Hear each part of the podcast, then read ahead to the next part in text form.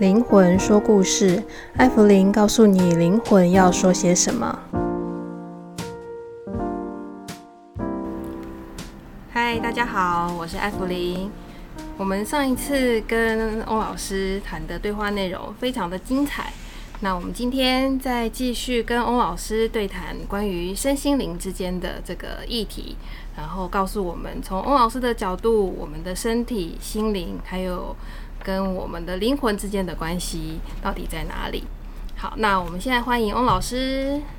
哎，大家好，今天又来跟大家分享一下，呃，经验方面的问题。今天讨论的一个问题就是，翁老师觉得我们的性格会造成我们的体态、肌肉、骨骼的形状吗？或是某些特殊性格的人会有特殊的体态。我们一般来讲就讲性格，但是从性格它是什么？它就是心理。嗯嗯嗯。哦，这是我们会忽略掉，说啊，你这个人性格怎么样？实际上他是心里在想什么？对。那这个心理会不会造成这个体态跟骨骼肌肉的形状呢？我们从一个人的形体来谈，如果你形体。不受任何影响，你大脑的中枢神经指挥系统它就自然顺畅。嗯，相对的，你的体态、骨骼、肌肉形状也不会受到影响。但是你不要忽略了，当你心里会有一个不舒畅的，相对的，你的想法、你的观念会不会引起这些变化？它一定会引起这些变化的。嗯哼，因为我们身体有一个自我保护的机制跟修复的机制。比如说，你情绪不稳定，那你身体的互相支援系统就跟着失调。什么叫做身体的互相支援？你的心理处于心脏，嗯，它是属于五脏六腑之一。对。当你一个受损，你其他脏要不要去支援？要啊。那当你支援的时候，它的能量 power 不足之下，要不要等于说互相的牵引拉力受损？嗯。那你这个强，那个弱，相对的骨骼属谁，肌肉属谁，我在脏腑上它就有明确的讲解了。嗯哼。那如果你这一个性格上，就是你心理上有一个不顺畅，你说你做任何运动会顺畅吗？那都骗人的，绝对骗人。都自我安慰说啊很好。啊。那相对的，你肌肉把它练那么强，那么结实，嗯，都没有空间。嗯，那你心里会舒服吗？那叫运动伤害哦。啊，这是你没有呼，没有去思考到这个问题哦。是。所以为什么很多健身的刚开始健身都很好？因为你从一个比较平稳到强壮。嗯。那你在继续强壮之下，你的潜在的机能就是说饱和点爆发了。嗯。那你爆发以后，你是不是就整个身体上就异样？在这里举个案例，我曾经碰到一个年轻人，二十来岁，跟我碰面的时候，他身体无精打采的。我请问他说：“你到底是怎么？”他说：“不知道。”他也莫名其妙，就身体就没有力气。嗯。那我请教他说：“你平常做什么运动？”他跟我讲，他平常伏地挺身、仰卧起坐最基本都是一百到两百。那我详细去观察他的。形体跟体态，我就突然笑起来了。他说：“你在笑什么？”我说：“你的问题是被你自己锁起来的。”对。怎么叫锁起来？因为你叫做运动过度，第二个叫运动不当。嗯。你的泡能量没有办法释放，对，你没有办法循环。那我跟他讲解缘由，在协助他之后，跟他讲解怎么叫做呃。狐狸挺身的动作姿势，仰卧起坐。他说：“原来是这么一回事。”他精神马上恢复了。你想想看，他的运动量一天狐狸挺身、仰卧起坐，基本数一百到两百，所以会消耗，对不对？他是消耗的。嗯嗯。他的消不止消耗而已，他就集结在他自己身上。这个结我们就上一堂讲过了。那个结产生了啊，所以如果把肌肉练成一球一球一球的时候，所以它也是一种结，那叫心结啊。你肌群本来就一束一束的啊，是，但是你肌群一束一束，它两个资源有没有空间？你空间不足了嘛，它占满了，就像你去看那个健美先生，嗯，是不是很线条很漂亮？是。他是不是一球一球的？对啊。他有整个连带吗？嗯，没有哎、欸，就分就界限很清楚。对，他界限很清楚。那因为他的工作就是要让他身体的界限明显，那 OK 的。但是相对的，我们如果去从文献资料来看，他的寿命可以多长？很很很短。对，就是这个问题，嗯，值得我们去讨论的。哦，因为你把过度的压缩跟挤压，嗯，让你的肌群强壮，嗯，骨骼强壮，骨骼的。泡收力够用就好，你那么想干嘛？哈哈，就这是我们会忽略掉的问题。所以说，性格造就了呃体态、骨骼、肌肉的形状。我个人认为，从经验谈来谈，它确实会有影响到这些问题。嗯哼，所以即使我们在运动或者是在训练肌肉的强度，都还是要维持在一个平衡的状态里面。有时候很难呢。嗯哼，什么叫平衡？就是不要过头，就是我们刚刚这样，翁老师讲，就是说，如果我们的肌肉训练到某一个程度的爆炸了，但是我们肌肉的承受力受不了，很多人没有办法理解说我的临界点在哪里，在哪里？那这临界点在哪里？就是说，分享给各位一个经验：当你想休息的，它就是临界点了啊，所以就该休息。对，该休息。但是我们平常就是说。工作八个小时，为了锻炼身体，再去强化身体。嗯，试问一下，你是在损耗身体，还是在加强身体？我八个小时已经工作，精神各样累了，那我去强壮我的肌群，回去好睡觉，实际上它是一个假象。嗯哼，你所有运动应该在你呃睡眠好、吃得好的情况下去做运动，而不是你用疲惫的身体做运动。嗯，你的损耗多，嗯，但是你你要去修复修补会很慢，嗯哼，这是我们目前现今的社会上面临的问题。我们就讲你要多运动，多运动。那这个多运动，就刚才我们也聊到，什么叫做平衡，什么叫适量，每个人都觉得很适量。每个人的适量问的程度不一样。我认为这个适量是应该你去感受身体给你的反应，就是你的感觉是什么。但是我们是男生的话，会一件事情，我们没有月事。所以我们以前年龄来讲叫无敌铁金刚。嗯。那现在年龄叫什么？叫钢铁人。实际上都是一样，就是我们过度了。所以我们要尊重身体的声音，要去感觉。有时候我们说聆听，有时候听不到。对。但是你的感觉一定有，为什么？当针刺到你的时候，你感觉痛点；针没有刺到你，你没有感觉痛点，它就是感觉。但是我们把这种感觉疏忽掉了。为什么疏忽掉？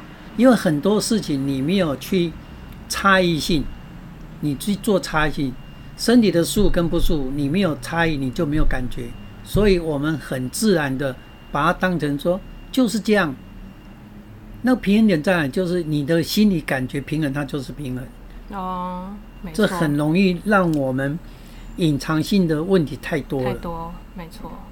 那也让我想到一个问题：那如果我把肌肉练得很壮，也许我之前是一个可能是一个比较松的人，我的肌肉是呃没有那么发达，没有那么强壮。那会不会因为我把肌肉变得很强壮之后，就我的肌肉变得很紧之后，也会相对反过来影响我的心理，也会变得比较紧张。呃，这是一个相对的，嗯哼，因为你心脏的肌群紧缩的话，供血供氧怎么办？哦，对耶，对不对？对，你胃的肌群你把它挤压了，它会不会胃痉挛？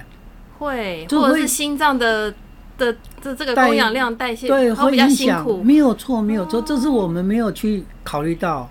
哦，还好今天有来访问翁老师，不然我都不会想到这些前前后后因果之间的问题。那这些问题大概都是医学上的角度谈医学，运动学角度谈运动学，嗯，但没有去把它连接，或者也没有跟心理连接在一起。没有，所以我们说身心灵它是一家的。嗯哼，是。那你的身心受损。你的灵体怎么会轻熟呢？对，怎么会轻松呢？一定不会轻松的，这我非常了解。就第一个先先骂你臭头，你把我搞到这个程度。哦，好的，这个我觉得翁老师这个分享非常的重要，所以我觉得各位听众朋友们回去可以想一想你的呃生活的状态，你的运动的状态是不是在一个你觉得轻松、舒服、自在的状态里面运动？我觉得这才是对自己有好处的。好，那我们再请翁老师分享一下，就是一个呃身心修复，在翁老师记忆里面比较有幸、比较有。记忆比较深刻的一个案例，让我们大家能更能够了解这个之间的关联性。呃，我在这里分享一个身心修复的个案。那这个案个就是我们刚才提到的，你性格造成你的身体身心的变化是什么？个案的情况是这样：有位妈妈接受我这帮她做个案第三次的时候，提到一个向我提出一个问题。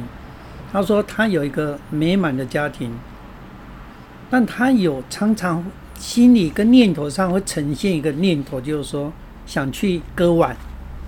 她有这个念头，但她问说为什么经过前两次的个案协助之后，他那个要割腕的念头竟然不见了？问我到底这是什么原因？那我就从一个。身体方面的问题回答，然后说就是说，身体是一个有形体，当你有形体损伤之后，你的身心很容易呈现虚弱的状况，而且你所谓的心是无形体，它不容易守着你。为什么？你就会造成心神不宁。那心神不宁之下，你是一个很好的躯体，当你的灵不见了，而外在的灵会不会去？跟你占满了，想跟你共修，那相对的，你的念头是不是会改变？对，会。哦，这是从个案的身体方面来谈。那当你身体渐进修复的时候，你的有形体也强壮起来的。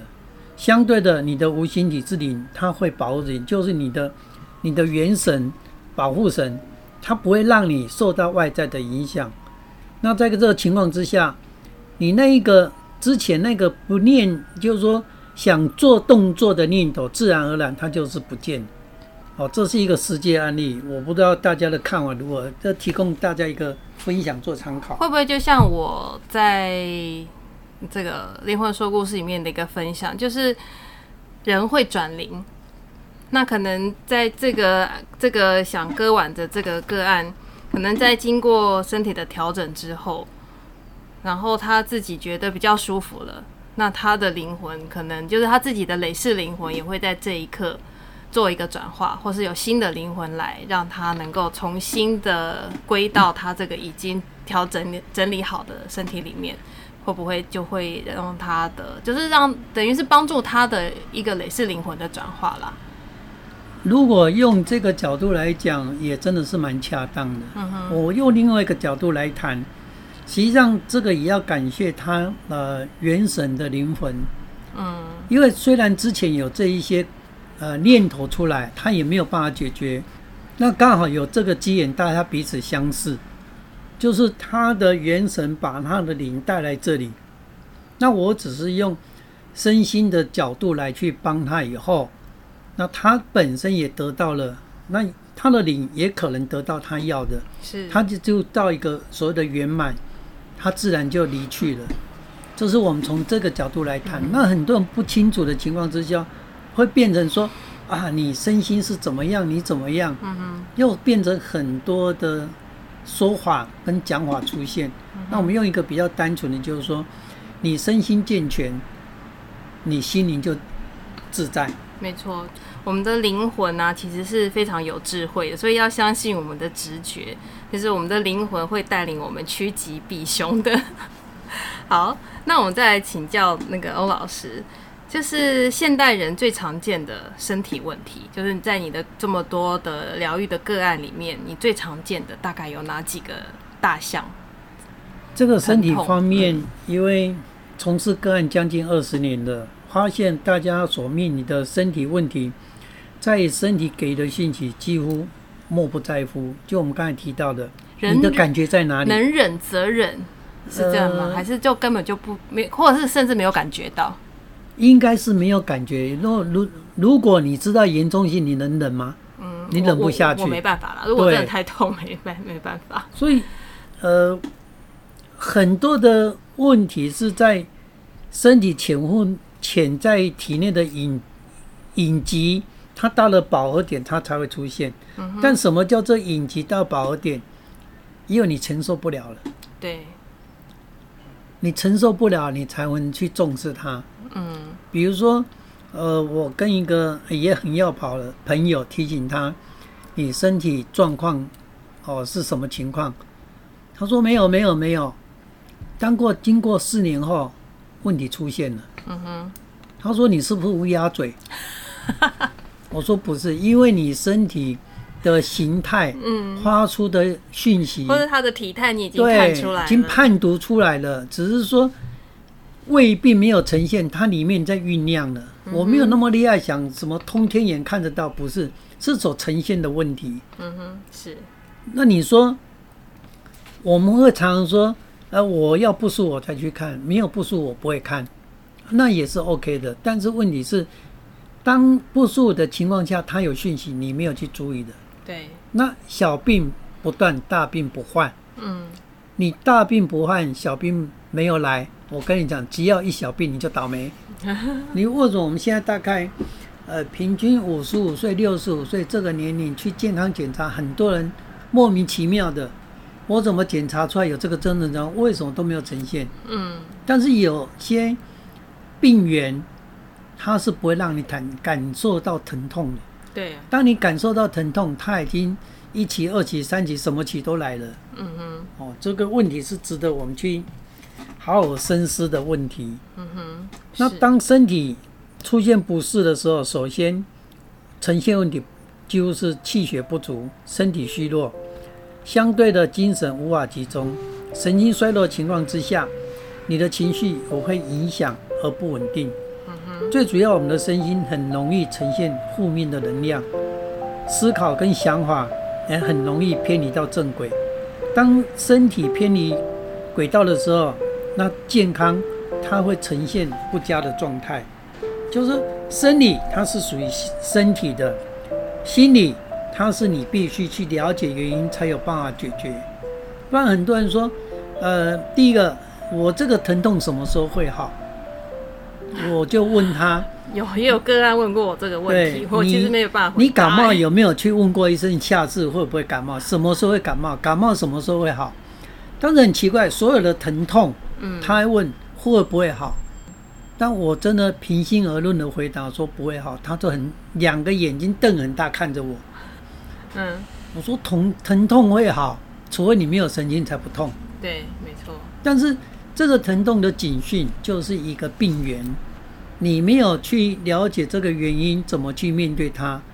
你只是把它消除。任何人怎么去帮你，你就不要痛就好了。但是相对的。这个身体是你在操作还是我在操作？没错，我自己操作都会出问题的，更何况是你。所以我问，坦白跟你讲，你一定不习惯。嗯哼，这是一般我们的习惯性。对，如果要听好听啊，没问题。当有问题说啊，原来是什么原因就产生了，那你要不要这个答案？嗯哼，我认为说，当我们疼痛，我们要的也是一个心灵的慰藉。你告诉我 OK，那我就是 OK 了。但我告诉你不 OK，你心里一直揪着说哦，怎么不会好？嗯哼。那相对的，你的原来的灵魂告诉你不会好吗？他告诉你的话，你不相信。对，没错，很多人问题是这样的问题出现了。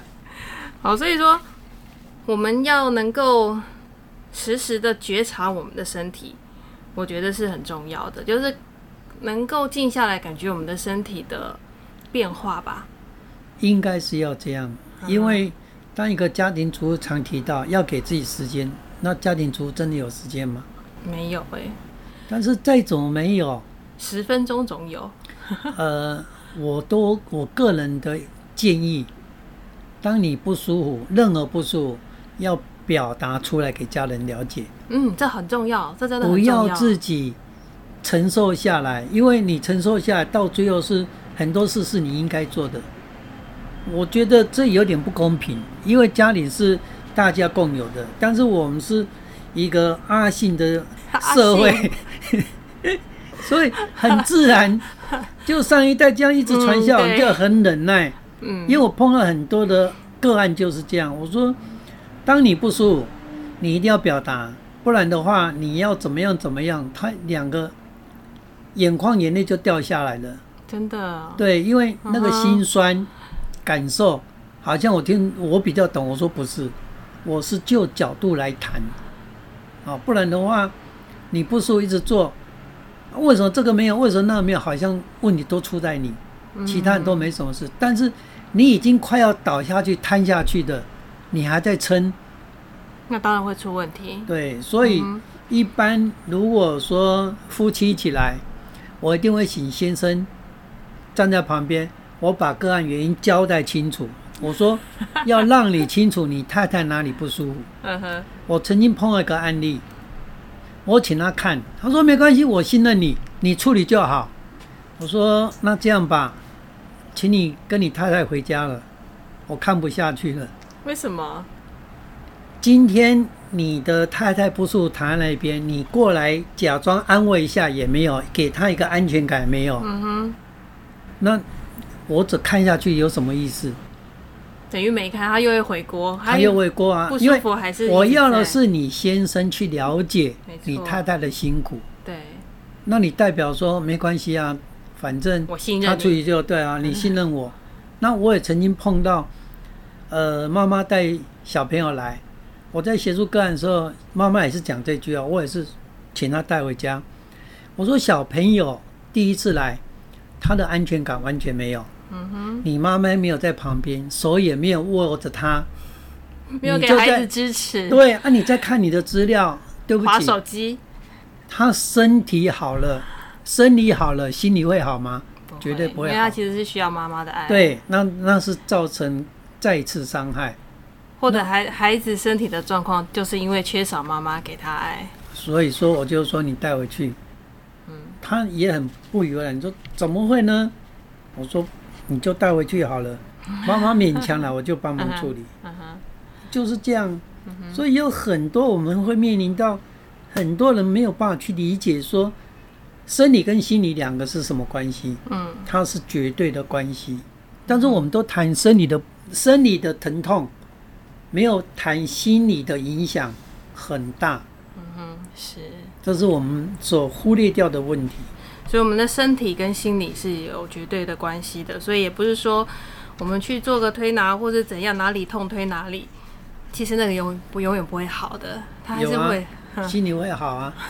那个当可能那一下子好了，对，因为当下他得到一个十分钟的安慰，安慰那也不能说不好，至少他也没有办法之下，至少能得到一个安慰，一个当下的感觉，他，他的灵魂也得到一个舒畅嘛。但是你能维持多久？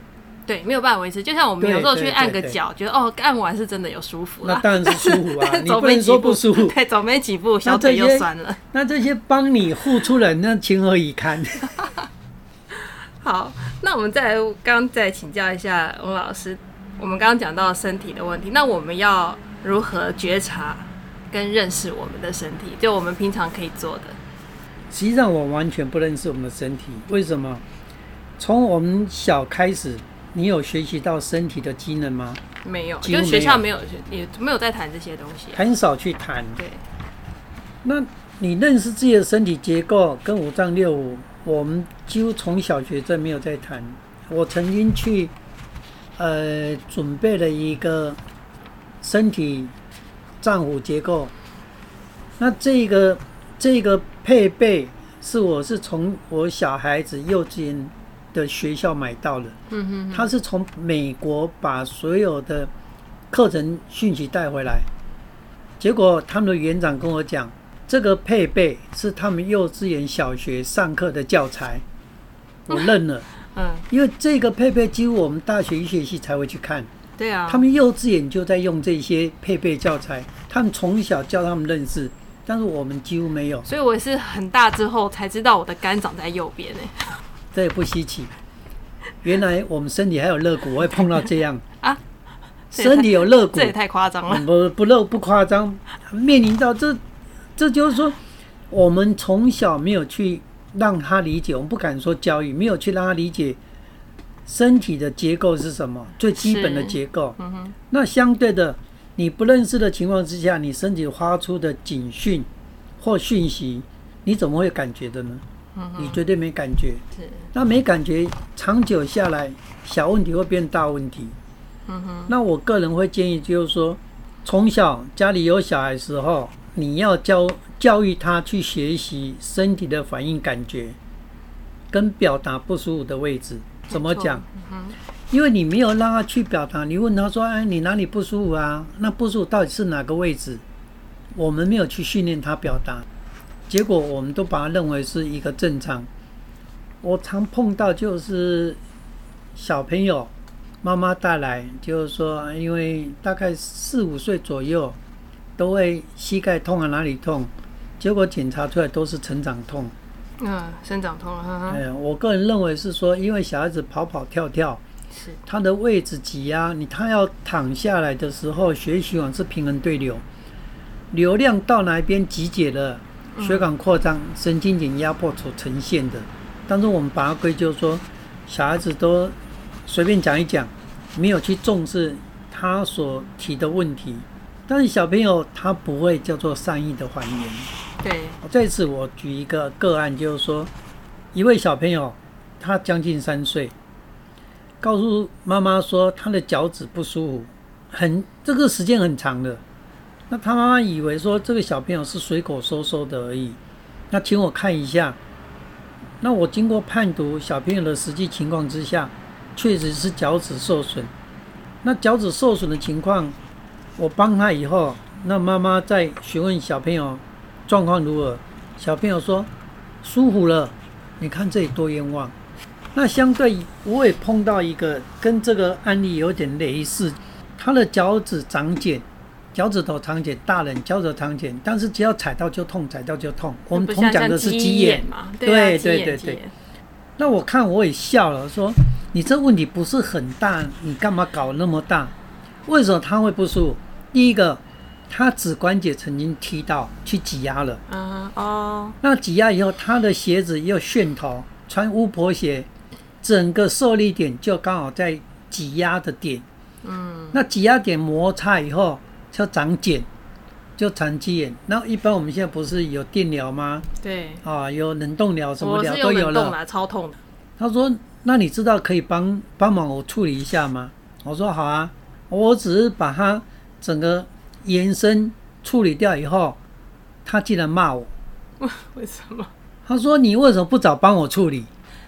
那 你也不早来。”我说：“我很奇怪哦，你现在告诉我啊，我帮你解答，帮你处理，你要我怎么早告诉你？你看，这不是一个很很有意思的问题吗？嗯、这就是说，这个案例来谈，第一个小朋友跟你反映，你要知道，小朋友不会讲善意的谎言。嗯。第二个，这个大人脚痛，他只知道脚痛而已，但是所有帮他的人没有去察觉他的问题点在哪里。我说，你这个问题处理个案处理掉，你把鞋子楦头加宽，它就不会挤压了。再来，你不要鞋的鞋尖跟脚趾不要那么密，你要给它一个空间，伸展空间。我们从小到大，我们都穿的刚好，嗯，就像拖鞋，那个脚跟就踩在那个拖鞋后方，对，很顶。对不起，你一定要留两一个指头跟两个指头，嗯哼，你这样才有空间，前面要留，不然你脚趾的变形就已经裹小脚一样，三寸金莲，你把它裹那么小干什么？你裹小的第一个受力是脚踝很容易翻掌，嗯，好，你脚就扭伤了，对，扭伤以后你的踝关节就错位，对，它面临到膝关节，膝关节当然更髋关骨，它腰椎骨盆，嗯，它这个都是小事，它影响就是你的泌尿、妇科，嗯，蔓延肾脏，嗯，啊，你都不去紧张吗？嗯，哎，听到这个就紧张了。所以，我认为说，我们还是必须要去从小去教导他怎么感觉、怎么表达，这是基本的。因为我们不是专家，但是你是痛的专家，你总是要把你的痛表达出来吧。嗯，我们刚才聊到说，我去买这些，呃，人体内结构的配备。这个院长，他的小孩子一岁八个月，啊，我曾经帮过他。有一天在车上跟他妈妈讲，说要找我，他妈妈也莫名其妙带来。我这小孩是有灵性的，确实他是有受损的位置。啊，是。那帮他处理了，他说他不痛了，嗯，舒服了。那你说他妈妈很惊讶，说他怎么会清楚？因为他们从小就是给他教育，你要怎么去。表达怎么样？他知道怎么表达了。对，不是我们以前的教育，别说你不能讲，你不敢讲。我们就是整个很含蓄的，含蓄到最后不敢开口。对，我觉得我们要去调试，实在不一样了。嗯哼哼，就是我们要去当家长的一个角度的转换。我觉得不管是当家长，甚至是当一个人，或是。对自我的一个表达的部分是真的是很重要的。我常常也说，灵魂就是要表达，你的灵魂的能量也可以出得来。问题是灵魂表达你开不了口啊。对，这也是很难的。这是最主要，所以我只能鼓励大家学习开口，鼓励大家。但是我们都怕说，呃，多讲多错。学习就是不懂要学嘛。对，所以一定要讲啊，不然我的个案就会太多，会一直弄不完。好，那我们来最后再问那个呃欧老师最后一个问题哈，就是您对现代人的保养有没有什么建议？我们比较方便可以自己保养自己的。呃，现在人的保养哦，很多人吃维他命。呃，不是，维他命都是其次。因为很多人问我说，呃，我我个案让你协助以后，那我怎么保养？最主要的就是说，我们聊那么多。你要先认识你自己，你才知道保养。对，我们都不认识自己，你怎么保养？你不知道如何对症下药啊。对，我们就听专家讲，吃这个会养生，吃那个养生。那你全部把它最好是全部吃下去就可以养生，什么都躺在床铺上就好了吗？不见得。我用一个比较呃大家可以清楚的方式，就是说，首先你必须睡眠足够，嗯，按时吃，再来多流汗。那这个三个要素，除了身体保养之外，最重要的一点，皮肤会好。为什么皮肤会好？嗯，因为你脸的血氧不足，水分不够，嗯，你毛细孔粗，它你自然就要保湿。对。但刚才讲的就你睡眠够，按时吃，多流汗，就是所谓运动量够了，你循环代谢自然，免疫系统更能自然加强。那身体的保养的次要条件是。必须要知道哪里不舒服，还是回到你要认识自己，那你才能够去排除你身体不舒服的效果。怎么讲？你哪里不舒服，你都不会讲，谁会帮你？你到医院去，医生第一个询问你哪里不舒服，你说阿灾，我就这一带，那这一带是哪一带？嗯，对，问题是他有心脏跟肺脏，我们的经典讲。字典讲狼心狗肺，但是现在心肺不同科啊，狼心哪来狗肺？肝胆相照，现在肝胆不能相照啊，不同科你怎么相照？那这问题是你没有办法很明确的比你哪里痛，你叫医生怎么帮你？结果检查三天出来原来是这样，你试想你耽搁三天了，嗯，你能够明确的讲解的痛点，医生很专业，他可以马上帮你。深入的检查做治疗，你没有办法讲解，他就必须按部就班，就变也要摸索了。对，开始大家摸索。嗯，那到底是医院医师耽搁你，还是你自己耽搁自己？所以我们也值得我们讨论这些问题哦。要对自己的身体负责非常重要。但是我们平常不负责，都交给别人，是别人的事情。别人的事情。好，这是我们一个疏忽掉了。那一个比较简易的。保养动作，我个人的经验就是抚摸自己或抚摸别人。你从源头就从上方摸到你的末端，哦，比如手，比如手，你就从颈椎、肩膀一直滑动滑动手指尖，嗯，哦，四面，前面从胸到大拇指，肩到中指，背到无名指，是。那从腰摸到腋下，就顺着。手心这样摸出去，嗯，你血流量就通了，嗯哼，哦，并不是说不能按摩，因为按压的时候没有办法到深层，是。你抚摸的时候，我们会有气息，会跟着流通。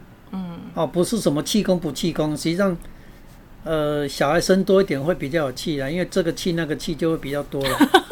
这是一个对对对，就是说我们本身就血流量它有个电流，是哦，我们就有个气。嗯，我懂我懂。哦，那个是一个自然现象，你不要刻意说我用气去帮你聊干嘛？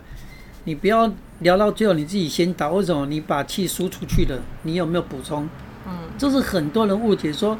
呃，我用气去帮你治病治疗，不是没有，但是问题是你的 power 加强够了没？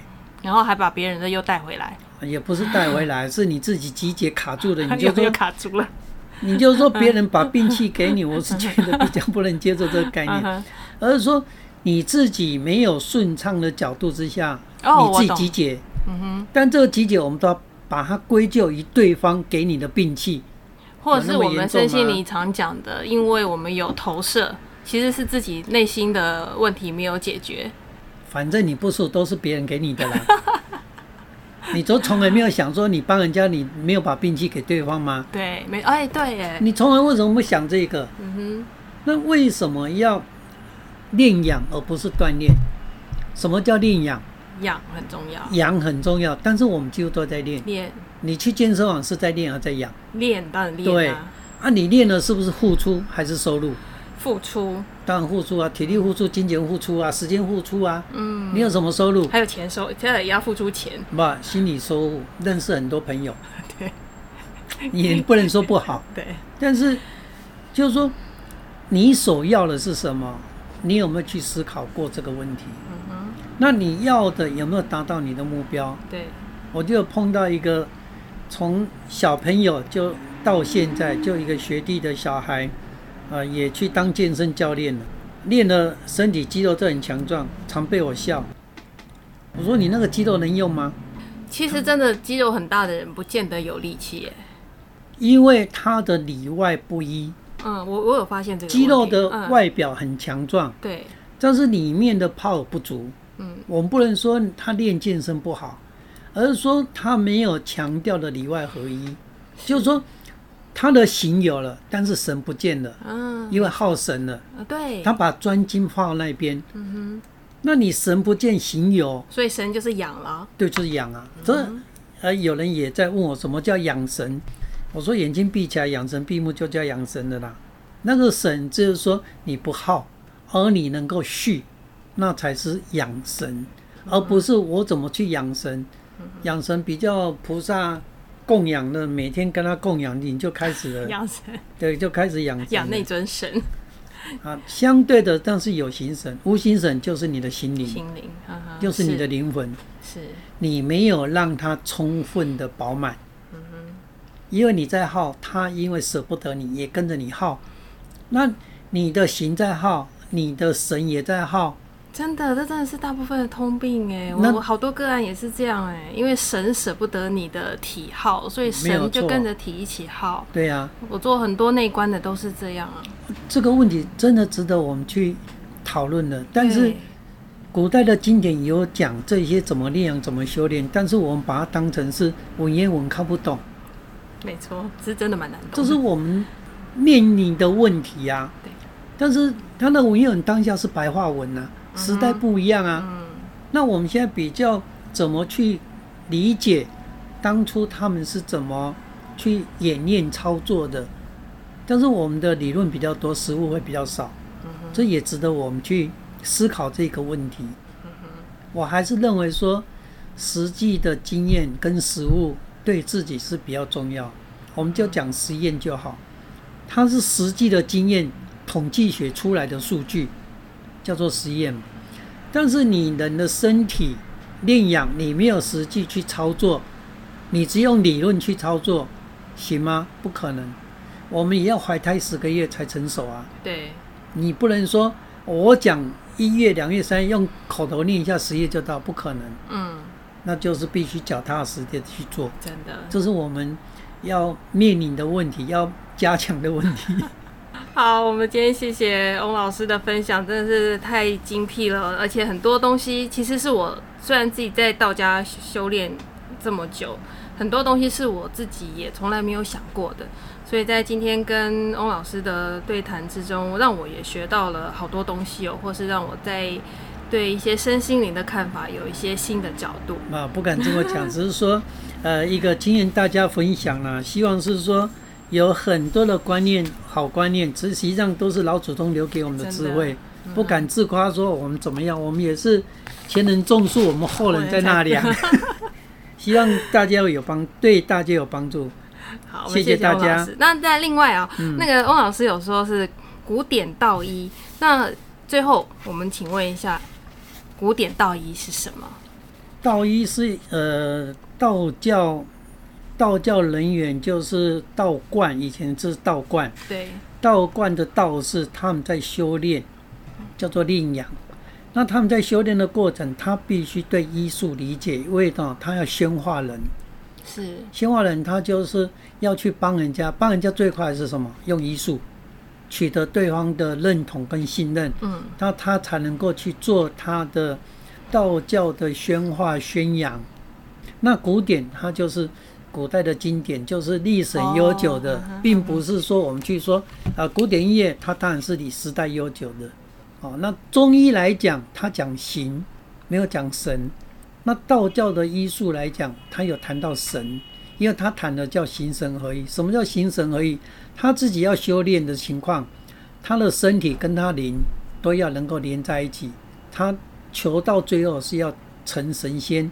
但是中医学来讲，它是治病，嗯，然后他把神就先偏离，因为他不是有形体，他只谈有形体。嗯哼，哦，这一个，所以为什么说？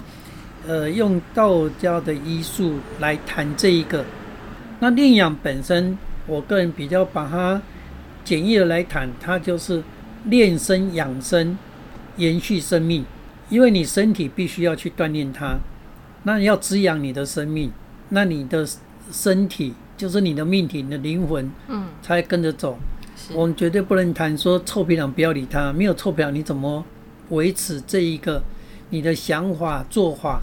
嗯，相对的，你生病了，什么都没有了。对，那甚至于病亡更没有。那我们如果说能够把身体照顾好，那照顾的方式就是前人留下资料，我们怎么借用这个智慧去摄取，转换为现代人用的。所以我在论文上就写叫古法今式。嗯哼，古代方法用现代的方式来呈现。嗯像我们今天在对谈聊，嗯、就是我们用现在的讲法来谈的，是。但这里面几乎都是在经典上所记载、所讲的。如果我们用引用经典讲，我看我们今天两位都谈不下去，各位听也听不下去。大概人家在两分钟就受不了了。对。哦，这其实一个比较简易的讲法，就是说，以前的道士在学习的过程，他的治病的方式，为什么？因为呃有个祝由，嗯，祝由就祝由就是请神明做主，嗯，我们假设小孩子惊掉啦，或者说出去碰到什么东西不干净的哦，不舒服的，他就请神明做主，来让这些化解掉，这样就是祝由。嗯，实际上道义里面有涵盖这一些存在，哦，非常的丰富跟广泛。对，嗯嗯嗯。好，那我们今天谢谢翁老师对我们带来这两集这么丰富的内容。那如果之后在这边如果有新的议题或是有新的想法，我们会再找机会再访问翁老师。没问题。最后我们谢谢翁老师，谢谢你，谢谢谢谢大家。